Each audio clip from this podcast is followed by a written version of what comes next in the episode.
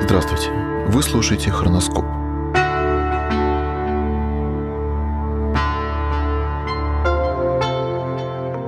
Сто пятьдесят лет назад, 16 февраля по старому стилю или 1 марта по новому стилю 1871 года архимандритом Антонином Капустиным был подписан договор купли-продажи на земельный участок под Иерусалимом, на котором в течение нескольких следующих лет был построен Горницкий женский монастырь жемчужина в коллекции владений русской духовной миссии в Палестине. Архимандрит Антонин был пятым по счету начальником русской духовной миссии на Святой Земле. Однако по продолжительности пребывания в этой должности и плодотворности деятельности занимает, безусловно, первое место. Андрей Иванович Капустин, так звали в миру будущего архимандрита, родился в семье сельского священника 12 августа 1817 года на Урале – в селе Батурине Пермской губернии. Ныне это Курганская область. Учился он сначала в Далматовском духовном училище, затем в Пермской семинарии. А когда его дядя, архимандрит Иона, был назначен ректором семинарии в Екатеринославе, ныне Днепропетровск, тот забрал Андрея с собой на Украину. В семинарии Андрею прекрасно давались языки. Он в совершенстве освоил латинский и древнееврейский, а греческий знал настолько хорошо, что еще до окончания курса был назначен преподавателем младших классов семинарий. В 1839 году он поступил в Киевскую духовную академию, которую и окончил через 4 года. Капутина оставили при академии в должности учителя сначала немецкого, а потом и греческого языка. Вскоре он стал магистром богословия и окончательно определился с дальнейшим путем в жизни. 7 ноября 1845 года 28-летний Андрей Капустин был пострижен в монашество с именем Антонин, вскоре рукоположен в сан иродиакона, а затем иеромонаха. Постриг и хератонию совершал митрополит Киевский, святитель Филарет Амфитеатров. Через пять лет отец Антонин получил назначение на должность настоятеля посольской церкви в Афинах, чему был несказанно рад, так как давно стремился к пополнению своих знаний в области археологии и востоковедения. Именно его трудами был восстановлен из развалин древний афинский храм XI века – который был освящен во имя Святой Троицы с пределами праведного Никодима и святителя Николая. Этот храм стал новой посольской церковью. Не только в Афинах, но и по всей Греции и за ее пределами отец Антонин изучает древние надписи и развалины. Дважды он посещает Рим, едет на Афон, в Египет, в Иерусалим. Через три года после своего назначения в Афины отец Антонин по ходатайству Министерства иностранных дел был удостоен саном архимандрита. В своих путешествиях и открытиях он печатает статьи и книги, его имя начинает приобретать известность. После 10 лет служения в Элладе отца Антонина переводит настоятелем посольской церкви в Константинополь. Перед отъездом распоряжением правительства он удостаивается награждения командорским крестом Ордена Спасителя, высшей государственной награды Греции. В Константинополе отец Антонин прожил 5 лет. Плодом его занятий является составленный им в 1862 году строго научный, критически обработанный каталог 624 рукописей библиотеки Иерусалимского подворья в Константинополе. В 1865 году он получил указ о своем назначении в Иерусалим управлять делами русской духовной миссии. Как пишет историк Константин Популидис, к тому времени, когда он отправился в Иерусалим, он имел 15-летний стаж работы в дипломатических службах российского государства. Речь шла, следовательно, о духовном лице с опытом в политике и широкими общественными связями. 11 сентября 1865 года отец Антонин прибыл во Святой Град.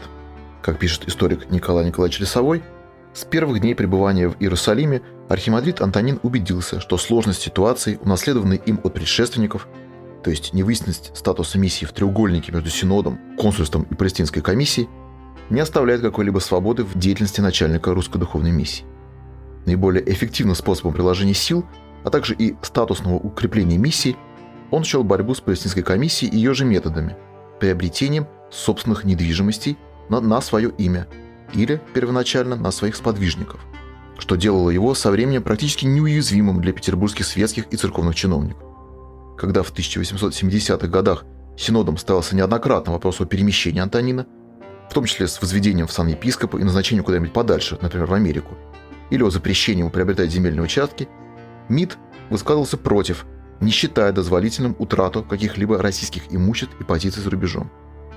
создание русской Палестины, целой инфраструктуры, храмов, монастырей, паломнических приютов и земельных участков, связанных преданием с важнейшими новозаветными и ветхозаветными событиями, стало главным подвигом жизни Антонина.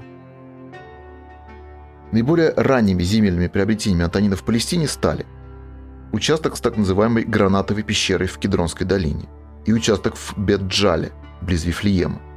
Там будет со временем построено здание Бетджальской женской учительской семинарии с образцовой начальной школой для них. Затем в хронологическом порядке были приобретены участки в Хевроне с Маврийским дубом, в Яффе, в Эйнкараме, на Илеоне, в деревне Силам, в Иерихоне и так далее. По турецким законам, а Палестина принадлежала тогда Османской империи, иностранным подданным запрещено было владеть земельной собственностью. Приходилось действовать в обход. Сначала помощник Антонина, драгоман миссии, турецко подданный Якуб Халиби, приобретал землю на свое имя, а уже затем переводил ее на своего начальника под видом фиктивного долга, возмещение которого он был якобы вынужден отдать ему свой участок. Будучи знатоком библейской археологии, Антонин начинал переговоры с главами арабских семейств, в владении которых находилась недвижимость, связанная с местами новозаветных и ветхозаветных событий, священных для православных верующих. Дело по приобретению отдельных участков он вел постепенно, экономно и терпеливо. Так, участок на горе Елеон, где ныне находится русский Вознесенский женский монастырь, был куплен по частям в течение 70-х годов XIX века в условиях острой конкуренции с соседним кармелитским монастырем Патер Ностер – причем, в отличие от вельможных французских покупателей, а основательницей монастыря была личная приятельница императора Наполеона III герцогиня Латур Давернь, за русским монахом не было ни государственной поддержки, ни больших денег. Не менее ценным приобретением, чем Елеон, была земля в Эйн-Караме. Предание связывало это место с посещением Богородицы своей родственницы праведной Елизаветы. Пречистая пришла в Горнюю из Назарета Галилейского после Архангельского благовестия. Здесь жили ее родственники – святые праведные Захария и Елизавета. Именно к праведной Елизавете приходит Пречистая, чтобы открыть самой близкой ей на свете родственнице небесную тайну. Евангелие от Луки описывает умилительную встречу Пречистой со святой праведной Елизаветой. Матерь Божия прожила здесь три месяца. Осенью 1869 года при посещении окрестностей Иерусалима вместе с Павлом Петровичем Мельниковым, членом Государственного совета, первым министром путей сообщения, архимандрит Антонин показывает ему этот арабский поселок – и увлекает своей идеей о приобретении здесь участка для России. Тем более, что бывший драгоман французского консульства араб-католик Хана Карло Джильят готов был продать свой участок на склоне горы. Однако денег у отца Антонина не было. Мельников, загоревшись этой идеей, по возвращении в Россию организовал комитет по сбору необходимых средств. Значительные суммы пожертвовали промышленник Николай Иванович Путилов, владельцы гастрономов братья Елисеевы железнодорожные магнаты фон Мек, Губонин, Варшавский, Поляков, а также графиня Ольга Путятина и простые русские богомольцы и паломники. С 1871 года и в последующее время отцом Антонином было куплено около 23 гектар. За первый участок пришлось отдать баснословные 55 тысяч франков. Однако для продавца эта сделка обошлась значительно дороже. На четвертый день после оформления документов – он погиб при весьма странных обстоятельствах. Дело в том, что в это же время селение Эйнкаром становится объектом интересов известных миссионеров и иезуитов, братьев Мари Теодора и Мари Альфонса Ратисбонов, крещенных в католичество французских евреев, основателей известной обители Экце Хомо на Вио де Лароса в Иерусалиме. Конгрегация Нотр-Дам-де-Сион, более известная как Сестры Сиона, приобретает здесь же, в Инкараме, участки земли, строит монастырь, школу. Ратисбон торговался за дом и на участке Джильяда. Однако к согласию они не пришли и, судя по всему, рассорились. Джильяд, даром что сам католик, решился продать участок православному архимандриту Антонину. Сделка совершалась в полной секретности. В своем дневнике от 18 июля 1870 года Антонин называет эту землю будущим Московией. Именно так, Московия или Москубия называли русские участки на Святой Земле местные жители. Это слово вы и сейчас встретите на карте и дорожных указателях Иерусалима. По опубликованным записям из дневника Архимандрита становится понятным, что торги за участок длились в течение нескольких месяцев. Отец Антонин сетует и на нехватку денег, а сколько придется делать перемен, откуда взять деньги, и на несговорчивость продавца. Старичок, по всему, видимо, не очень податлив в делах денежных, видал виды человечек. Со свойственным ему юмором называет продавца «старый плутище, Кощей Бессмертный». И вот 4 ноября приходит известие о желании Ханды Карла видеть меня. Ведение тонких бесед кончилось тем, что он согласился продать оба дома со всей землей за 4000 Наполеон Доров и при условии, что ему будет выхлопотан русский орден и именно Святой Анны. Ударили по рукам и на том распрощались. Признаться, было очень весело. Но через две недели, 18 ноября, появляется запись в дневнике. Над горнью пока еще лежит мрак неизвестности. Снова темнит ненасытный господин, и отец Антонин в записях от 10 декабря расстроен, что придется к означенной сумме добавить еще 200 или 300 наполеон доров. Теперь дела поправить нельзя. 18 декабря идут с хозяином осматривать имение. Показалось мне оно теперь не таким огромным, как воображалось. Да в придачу к этому разочарованию при осмотре меньшего участка добавляется новое. Старый плут отрезал себе значительный кусок продаваемого там места и отгородил его новой стеной. Скверное дело, а впрочем, может и полезное нам. Архимандрит теперь надеется снизить цену за малый дом, а от большого и вовсе отказаться. Расстались, впрочем, друзьями, хотя старик был сконфужен открытием его проделки. И снова письма, переговоры и переживания. Тем не менее, терпение отца Антонина было вознаграждено. 16 февраля 1871 года оформляется купчая на участок с двумя домами и садом. Исследователи несколько расходятся в определении суммы покупки. Владыка Никодим Ротов пишет, что участок был приобретен за 55 тысяч франков. У архимандрита Киприана Керна дается сумма в 70 тысяч франков. В купчей крепости сумма зафиксирована в турецкой валюте и составляет 125 тысяч пиастров. Переводе на рубли это порядка 20 тысяч серебром. Много это или мало? Для сравнения, за такую сумму можно было купить двухэтажный дом в русском губернском городе. Так или иначе, сделка состоялась, и узкий клин католического монастыря теперь оказался со всех сторон окружен владениями русского архимандрита. Ратисбоны были в ярости, и народная молва сразу стала приписывать им неожиданную смерть бывшего драгомана. После первой покупки отец Антонин не останавливается и округляет свое владение новыми приобретениями, в числе которых были два клочка земли, купленные один на имя матери, а другой на имя Якуба Халиби. Этот второй участок по завещанию отца Антонина перешел потом к Софье Апостолиде, сироте, облагодетельствованной архимандритом. Долгое время дом, где жила Апостолиде, сохранял наименование дома Софьи Гречанки. Вскоре после оформления договора на этом месте начинает устраиваться женская община, которая, по мысли отца Антонина, должна была стать чем-то единственным и уникальным в своем роде. Будущая обитель должна быть возглавляема самой Богородицей, по словам отца Антонина, как жребий Божьей Матери и прекрасный рай Божий, без игумени, без казначеи, без благочинных и тому подобных формальностей с назначением лишь старшей сестры, находящейся в подчинении и послушании начальника миссии. Предполагалось, что это будет не монастырь со строгой организацией и дисциплиной, и даже не совсем община, в собственном смысле этого слова.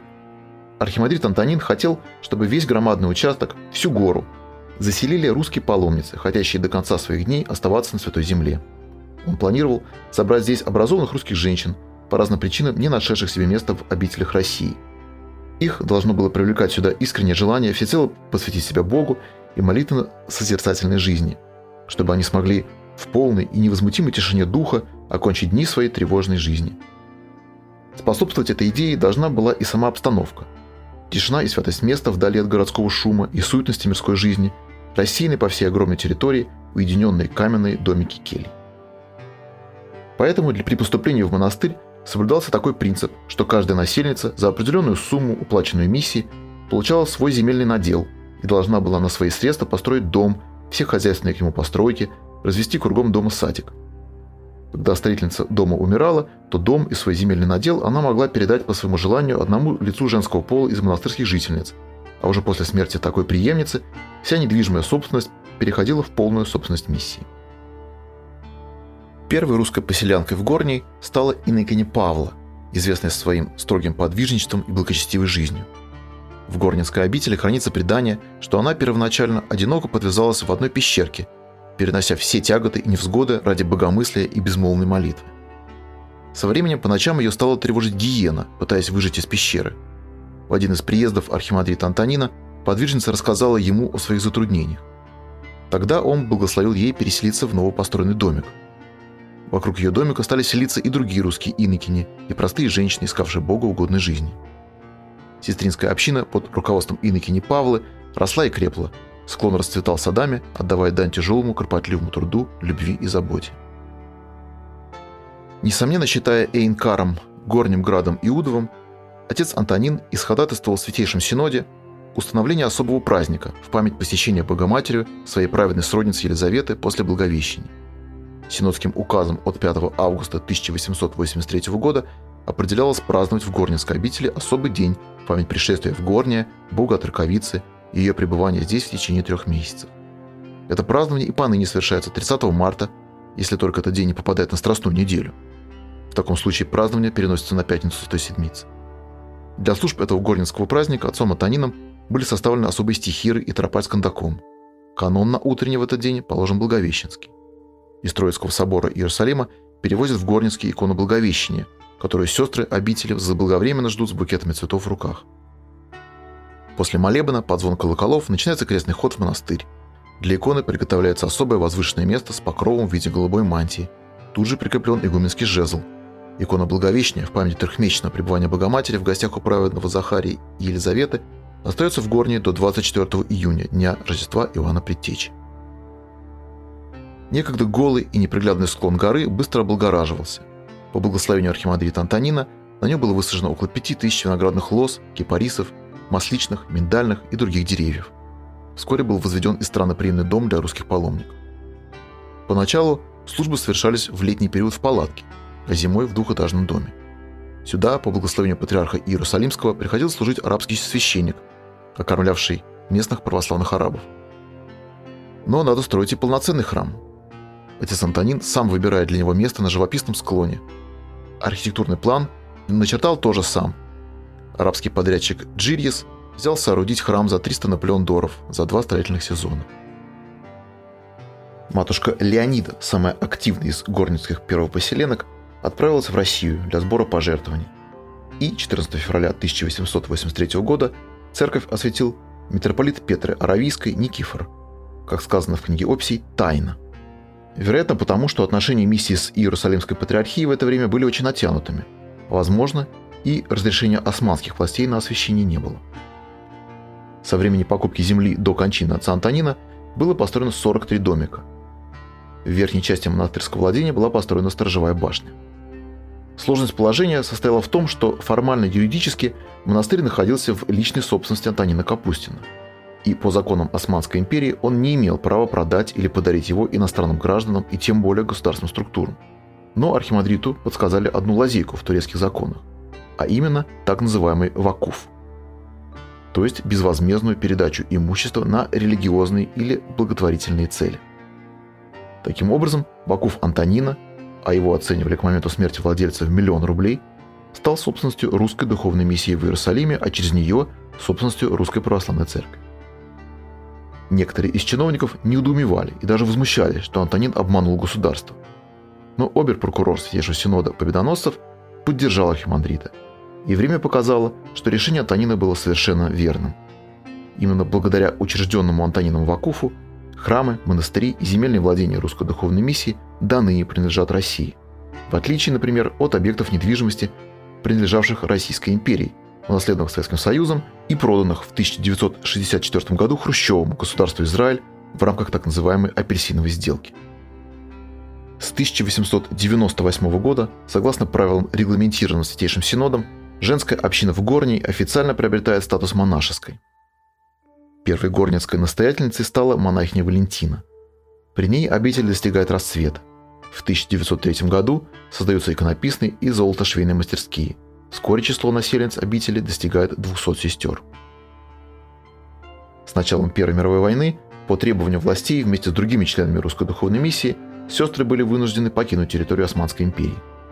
Не все подчинились приказу, и те из сестер, кто остался в монастыре, терпели трудности и лишения, нанимаясь на тяжелые работы по дроблению камня за 15 километров от монастыря.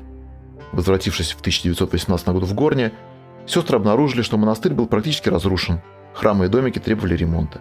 При игумене Тавифе были восстановлены храм, ризницы и некоторые кельи. Многие насельницы, пришедшие в обитель в межвоенные годы, были русскими монахинями-эмигрантками, бежавшими в Бессарабию, оттуда в Сербию, а затем на Святую Землю. Лишь несколько послушниц были из местных арабок. В 1945 году, после визита на Святую Землю патриарха Алексея I, среди сестер монастыря возникло разделение по вопросу юрисдикции. Но большую часть составили сторонницы перехода в юрисдикцию Московской Патриархии. Тогда Иерусалимская Патриархия предоставила в распоряжение этим сестрам греческий храм в Эйнкараме.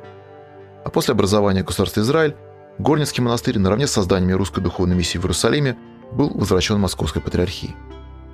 В 1955 году по благословению патриарха Алексея I в Горнии была послана на послушание большая группа сестер из Пюхтицкого монастыря. Драматична судьба второго храма обители, который в наши дни является его визитной карточкой. В 1910 году при руководстве миссии архимандритом Леонидом Сенцовым было начато строительство собора во имя Живоначальной Троицы, которое затянулось почти на 100 лет. Сначала из-за Первой мировой войны, затем революции и последовавшего советского богоборческого периода – только в 90-е годы строительство собора, который теперь был посвящен всем святым в земле российской присиявшим, было возобновлено. В конце октября 2007 года в рамках торжеств, посвященных 160-летнему юбилею русской духовной миссии в Иерусалиме, было совершено малое освящение этого собора, а 2 ноября 2012 года патриарх Московский всея Руси Кирилл совершил великое освящение храма. Почти 30 лет настоятельницей Горницкого монастыря служила игуменя Георгия Щукина – Стараниями матушки Георгии ремонтировались домики сестер, был проведен водопровод, а до этого дождевая вода бережно собиралась в подземные цистерны. Устраивались гостиницы для паломников, был отремонтирован Казанский храм и трапезная. Год назад, 11 марта 2020 года, матушка Георгия по состоянию здоровья оставила послушание. Решением Синода управление обителью было возложено на благочинную Дивеевского монастыря Екатерину Чернышову. Как и 150 лет назад, ворота Горнинского и Иерусалимского монастыря гостеприимно открываются для многочисленных паломников из России. И все так же на этом святом месте возносится молитва на русском языке.